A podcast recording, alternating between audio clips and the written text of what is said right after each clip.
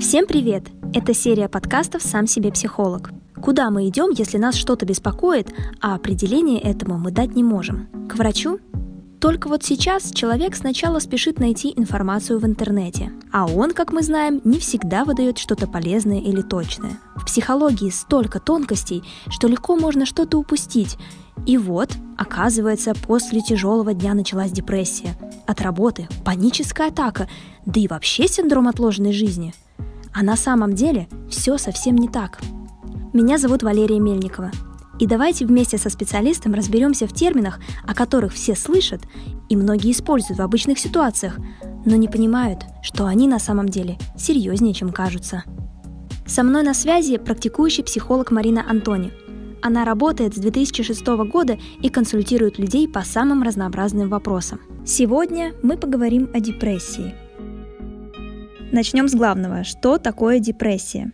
Что она из себя представляет?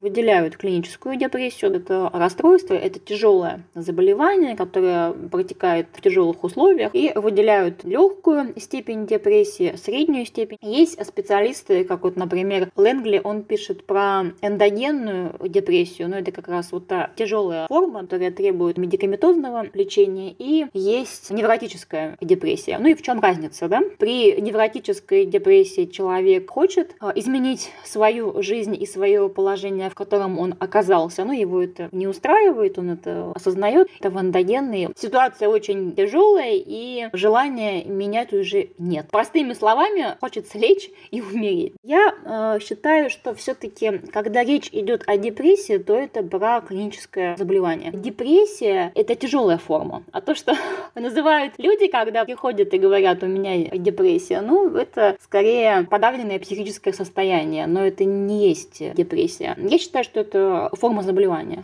А часто ли к вам обращаются люди с такой проблемой? Они постоянно так приходят и говорят, похоже, у меня депрессия. Я вот это испытываю, вот это у меня происходит. Но для них это слово, а оно не означает, что это заболевание. Они его используют как обозначение своего эмоционального состояния. Мне кажется, они могут и не знать, что такое депрессия. То есть у них слово ассоциируется так, подавлен, расстроен, что-то ничего не хочется, лежу, ленюсь. Ну, и вроде как депрессия. То есть у людей ассоциация только с грустью? Очень часто путают со страхом, но там есть принципиальное отличие. При страхе человек не теряет свою ценность, он по-прежнему себе важен, ценен, а при депрессии человек считает себя неважным, неценным, неспособным, ничтожным. А какие еще признаки депрессии выделяют специалисты?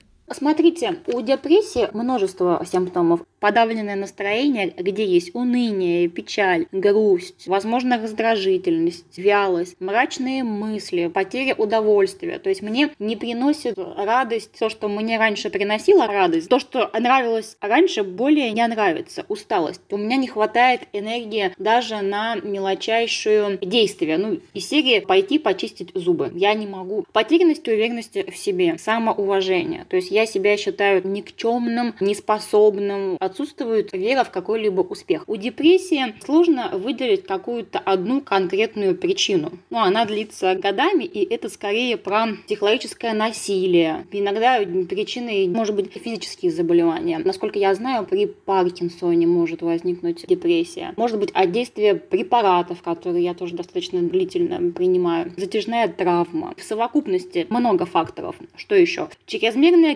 критика к себе, чувство вины, то есть человек что-то не совершал, но себя винит. Могут быть мысли о смерти, может быть нарушение сна и э, изменение аппетита и веса. Вот это все. То есть это целый комплекс. И понятно, что если в большей степени у человека вот это все присутствует, то тогда такое подозрение можно поставить, что у человека депрессия. Но я в своей практике не встречала людей, у которых было бы это все, как правило, один какой-то параметр, и он конкретный. Например, в случае из практики. Человек говорит, меня не устраивает моя работа, хотя вроде бы все хорошо, у меня высокая заработная плата, я много лет уже работаю, но понимаю, понимаю, что как-то все в своей жизни делал по накатанной и никогда не задумывался, а для чего.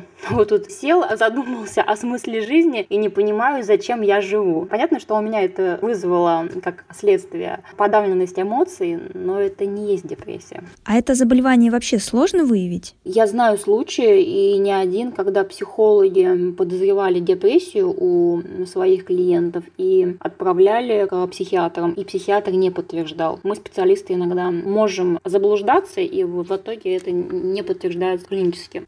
А если у человека действительно депрессия, Сможет ли он самостоятельно это понять и обратиться за помощью? Что-то мне подсказывает, что вряд ли они об этом догадаются сами, если со стороны им не подскажут, не позаботятся близкие, учитывая, что они уже согласны с тем, что ничего не изменится и будет только хуже. То есть это нужно додуматься о том, что мне могут помочь, и я смогу измениться мое состояние изменится, поведение, все, что со мной происходит. А эндогенная депрессия, вряд ли это возможно. А в каких случаях все-таки уже стоит обратиться к психологу? Ну, чтобы не довести до депрессии, если, например, долгое время в подавленном состоянии. Длительность может иметь причину обращения. То есть, если мне долгое время грустно, и она не проходит, чтобы узнать, а что же такое. Еще есть второй критерий, это систематичность. То есть, когда какая-то эмоция, не обязательно грусть, это может быть злость, например, и печаль, происходит э, в похожих ситуациях. Ну, то есть, похожие ситуации периодически повторяются. Меня это не устраивает, но у меня каждый раз возникает одна и та же эмоция на подобные ситуации. Скорее всего, можно обратиться к психологу, даже нужно для того, чтобы проанализировать, а что такое происходит.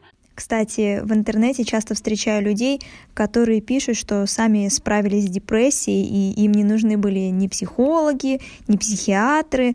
Они вот просто взяли себя в руки справились.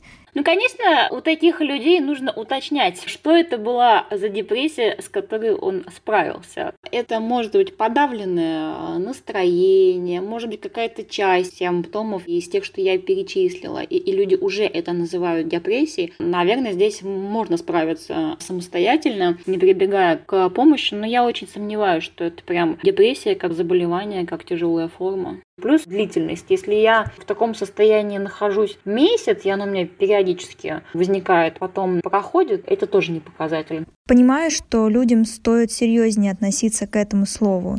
И лучше все-таки называть вещи своими именами, чем объединять одним словом, обесценивая саму болезнь. Лучше сказать, что у меня плохое настроение или мне грустно, я разочаровался в том, что делаю. Любую негативную эмоцию лучше назвать так, как она называется на самом деле, а не использовать слово депрессия. В общем, если ваши друзья все еще ходят на работу, но их она не устраивает, и они не знают, чем заняться в жизни, это не депрессия. Давайте все же грамотно и ответственно подходить к таким серьезным заболеваниям и не ставить себе диагноз депрессия по любому поводу. Ведь есть люди, которые действительно от этого страдают, но их не воспринимают серьезно, хотя стоило бы. А в следующем выпуске мы поговорим о панических атаках, что это и почему так много людей столкнулись с ними на самоизоляции. Узнаем на следующей неделе. С вами были Валерия Мельникова и Марина Антони. Всем пока!